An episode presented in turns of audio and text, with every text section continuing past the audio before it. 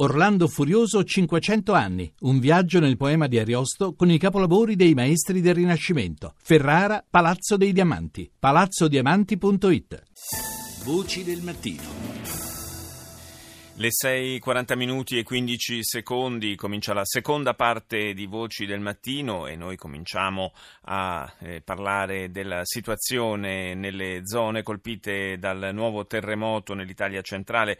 Eh, è un tema che tratteremo eh, più approfonditamente nella terza parte della trasmissione, ma eh, qui ci vogliamo soffermare su un aspetto specifico perché eh, non ci sono soltanto i danni materiali, non ci sono soltanto eh, i numeri delle vittime che fortunatamente in questo caso non ci sono state eh, o dei feriti, ci sono eh, dei problemi e dei danni che la gente che vive queste situazioni si porta dentro eh, per lungo tempo e sono problemi di natura psicologica. Proprio di questo vogliamo parlare stamani con la nostra ospite che è eh, responsabile della squadra di supporto psicologico della Croce Rossa Italiana. Eh, buongiorno a Simona Torre.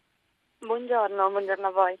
Eh, lei credo sia da poco arrivata proprio nelle, nelle zone del sisma, è così?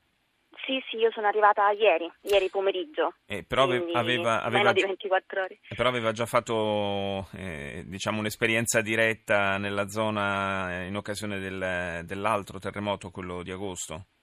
Sì, sì, assolutamente sì, anche lì sono partita dall'immediato, quindi il 24 stesso ero lì sul campo tra Rieti e Amatrice per coordinare tutta la parte insomma, delle squadre di supporto psicologico, come ha detto è una, eh, ci aiuti un po' a, a capire, perché eh, la, certamente, certamente, chi vive queste esperienze, chi vive questi traumi, eh, si trova a fare i conti con eh, qualcosa di difficilissimo da, da, gestire, da elaborare, non soltanto eh, perché c'è un, un trauma grosso legato magari a, alla scossa principale, al, al crollo di, degli edifici, alla perdita della casa, ma c'è anche un, in casi come questo, in cui le, le scosse si susseguono quotidianamente per settimane, per mesi, c'è una, uno stato di stress eh, continuato.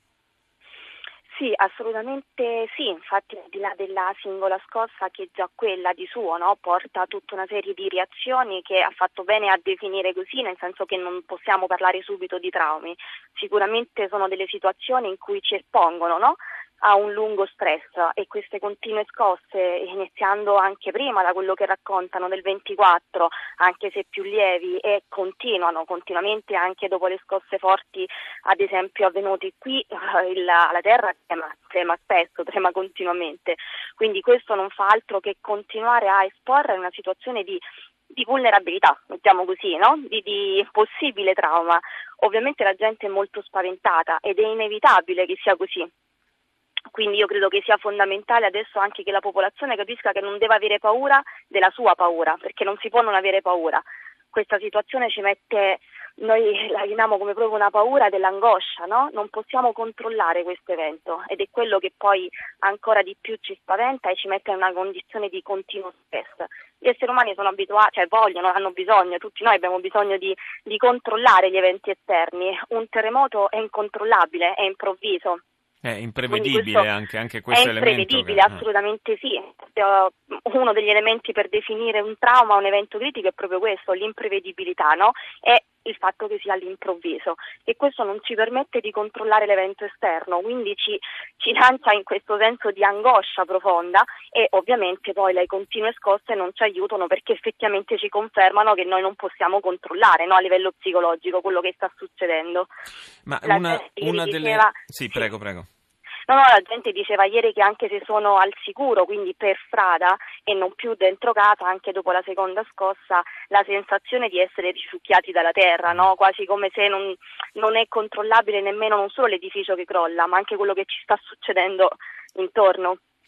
Delle, dei, uno dei punti di forza proprio delle, dell'essere umano è quello di sapersi adattare alla lunga anche a situazioni di grave disagio, eh, ma eh, fino a che punto il, la nostra psiche e anche il nostro organismo, perché queste scosse eh, suscitano anche delle reazioni a livello fisico, eh, mani- fino a che punto ci si può abituare a una situazione come questa? Allora, eh, ognuno di noi ha delle capacità, no? Più che adattamento, più che adattarsi perché può sembrare come qualcosa in cui ci si abitua, in realtà non ci si abitua, sicuramente abbiamo di quelle risorse, noi chiamiamo resilienza, che dai bambini fino agli adulti, agli anziani, tutti hanno. la questione è capire uh, come mettere fuori queste risorse uh, che ognuno ha, ovviamente l'intervento immediato anche delle scuole di supporto psicologico hanno proprio questo come obiettivo, contenere, normalizzare quelle che sono ad esempio le reazioni, dire alla popolazione guardate che è normale che in questa fase abbiate paura, vi sentite iperattivati per qualsiasi stimolo voi pensate di dovervi mettere al sicuro, tutte, non dormire la notte, tutto questo va normalizzato in questa fase e già questo può contenere ad esempio, no? E quindi fa dire alla gente non state impazzendo. Ma ci non sono, siete tutti a rischio. Ci sono delle, delle, fasce d'età in cui si reagisce meglio o peggio a queste situazioni oppure è una sensibilità tutta individuale? Allora, non c'è una reazione meglio o peggio, diciamo noi psicologi ovviamente, ma ognuno appunto ha queste risorse ha diverse capacità, che noi in termine tecnico anche di coping, no? di proprio di adattamento a queste situazioni.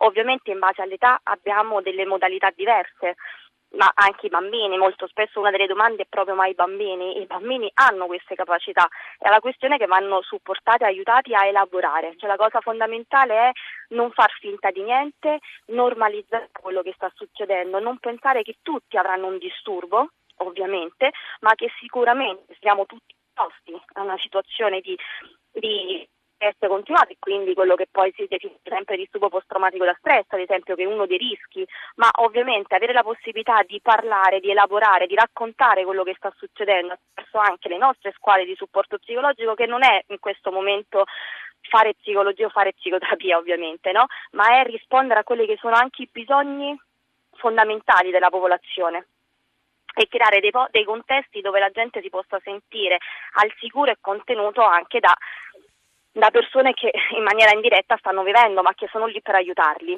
Eh, io la ringrazio del, del, lavoro che fate, le auguro eh, buon lavoro con, eh, con, il suo sostegno a, a, queste persone che vivono una situazione di così grave disagio. Grazie a Simona Torre, responsabile, lo ricordo, della squadra di supporto psicologico della Croce Rossa italiana.